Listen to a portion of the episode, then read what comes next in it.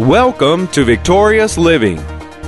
So God's people, those of us who are who are God's children, God's people have to choose between God's will and their self-will. And God will let us take either side. He'll let us do that. But taking the wrong side obviously is not his will or his uh, desire for our life. So we all have the right to choose which will we follow or allow to shape our life.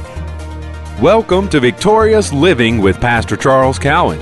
Today, Pastor Cowan shares with us a message the importance of a submitted will. We invite you to stay tuned to today's program. If you can't, we invite you to visit our website at victoriousliving.org. There you'll find other audio and video resources to help you in your Christian walk. And now, here's Pastor Cowan as he shares with us the importance of a submitted will. You can have a good stronghold, or you can have one that's not so good or not so right. And all strongholds develop sometimes out of the patterns of our habits.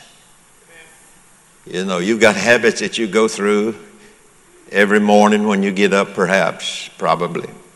And uh, you, you kind of do them subconsciously. You don't necessarily think about it. You do it because you have formed a stronghold in your mind.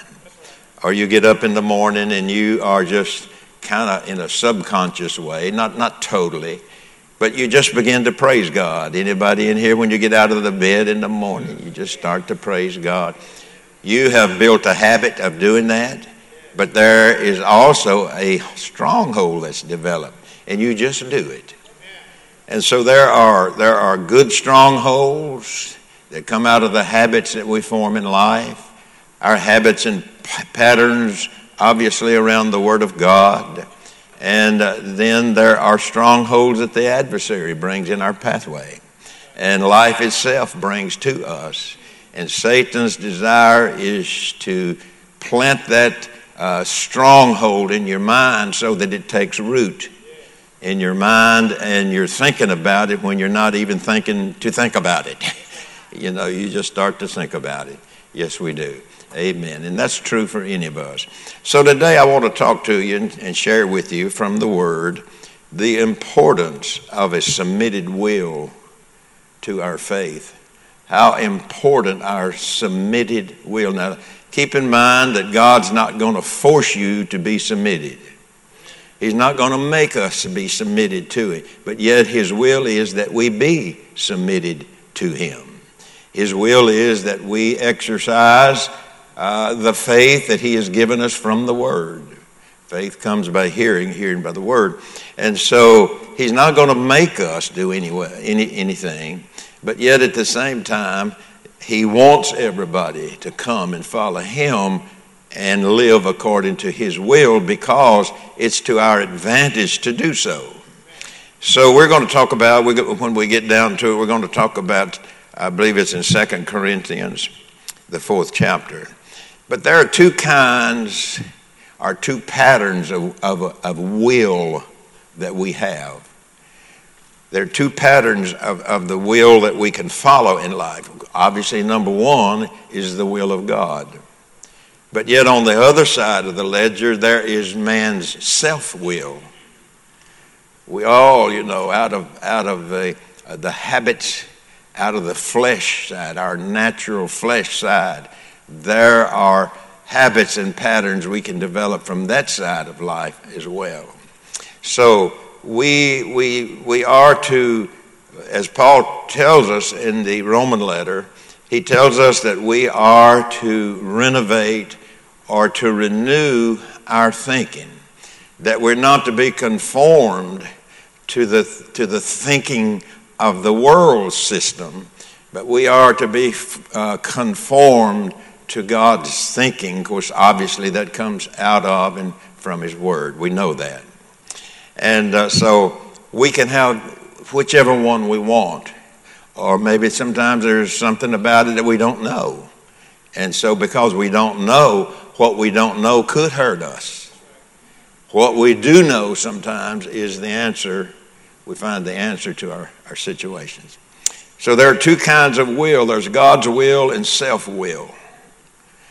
And being in a flesh body, it's easier to follow the will of the flesh because Satan ever uses that to direct us or to take us in a certain direction where our life is concerned. So, God's people, those of us who are, who are God's children, God's people have to choose between God's will and their self will.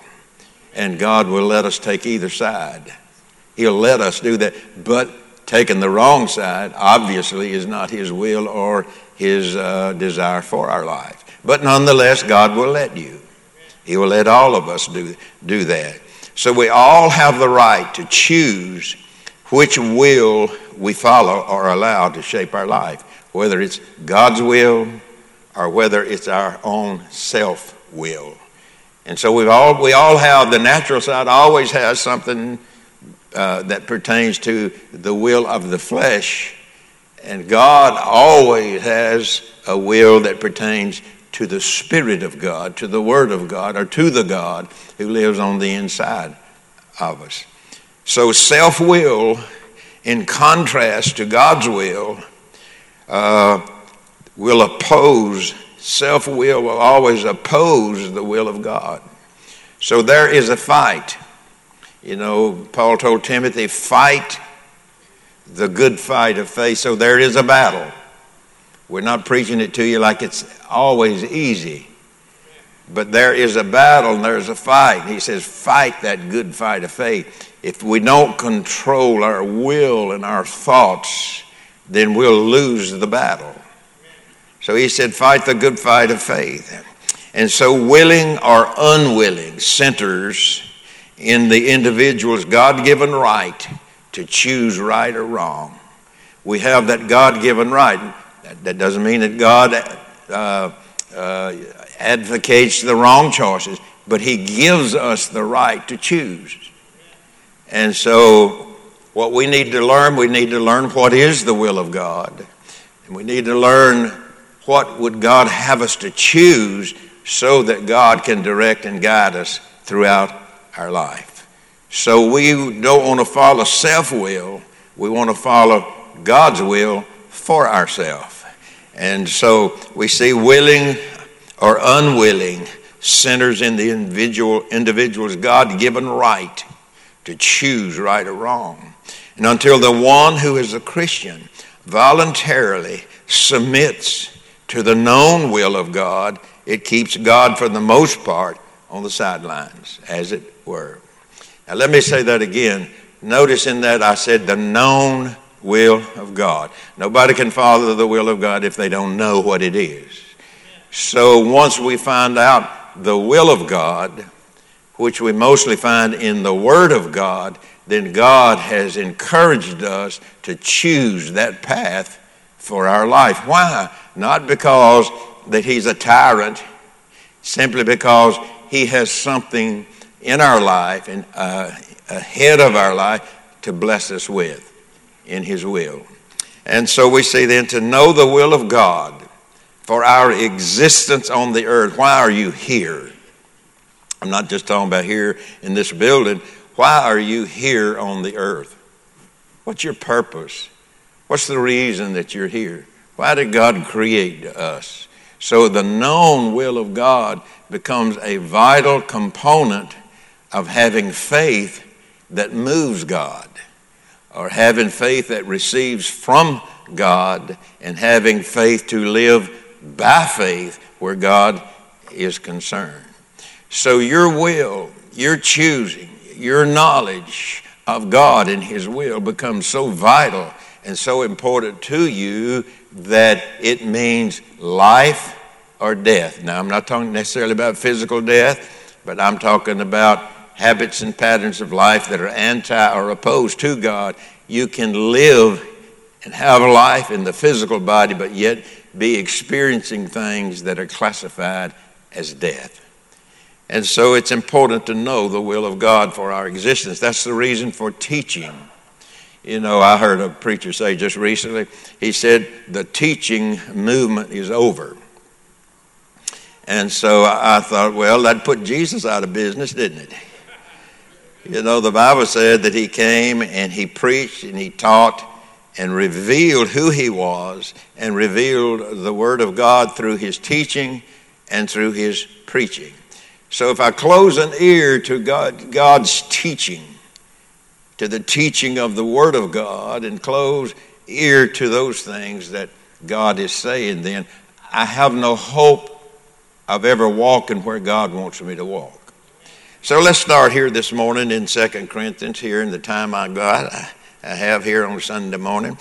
And we'll read Second Corinthians chapter 4, verses 3 and 4. Paul says, But if our gospel be hid, it is hidden to them that are lost, in whom the God of this world has blinded the minds of those who what believe not. Now think about that just for a moment. Where does Satan work on you first? He works on your will. What are you willing to do in your relationship with God? Are you willing to follow the precepts that He outlines in His Word? What are you willing to do? And so He says, if our gospel be hid, it is hidden to them that believe not lest the light of the glorious gospel of Christ, who is the image of God, should shine unto them. So God wants to project or get the word in us so that it forms a picture, it forms an image of how God sees you. And it forms an image of what God wants to, or how God wants to bless you. And it forms an image of what God wants to bless you with. And so he said, if, if, uh, if, if the gospel be hid, if the good news of Jesus be hid, it is hid to them that are lost. Or we could say, it's hid to those who understand not. It is hid to those who are lost, uh, in whom the God of the world has blinded the minds of them which believe not, lest the light of the glorious gospel of Christ who is the image of God, should shine unto them. Now, in these two verses here, in these two verses, we see that Satan has the ability to blind the mind uh, uh, to God's will through putting pressure on man's self will as to what is right and what is wrong. So sometimes we can convince ourselves something that's wrong we can convince ourselves that it's right. We can convince, well, God doesn't pay attention to that. But God sees, God knows, and God understands all things, everything. Now let's go over into the book of Hebrews just for a moment as we're talking about the importance of a submitted will. Now remember this that no one can submit your will but you. I can't submit your will for you. I can't do that. You can't submit your will.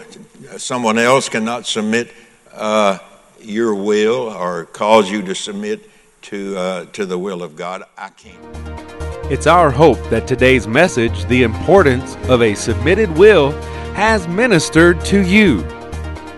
We invite you to come visit us at our website, victoriousliving.org. There you'll find audio of today's sermon different resources and materials that can help you in your Christian walk. If you would like to request a free CD copy of today's message, you can do that by calling 1 800 842 7896. Again, that number 1 800 842 7896. If you would like to receive a free CD of today's message, please request offer number 30. Today's special offer number is 30 from Pastor Cowan and the congregation of Faith is the Victory Church. We'll be looking for you next time on Victorious Living.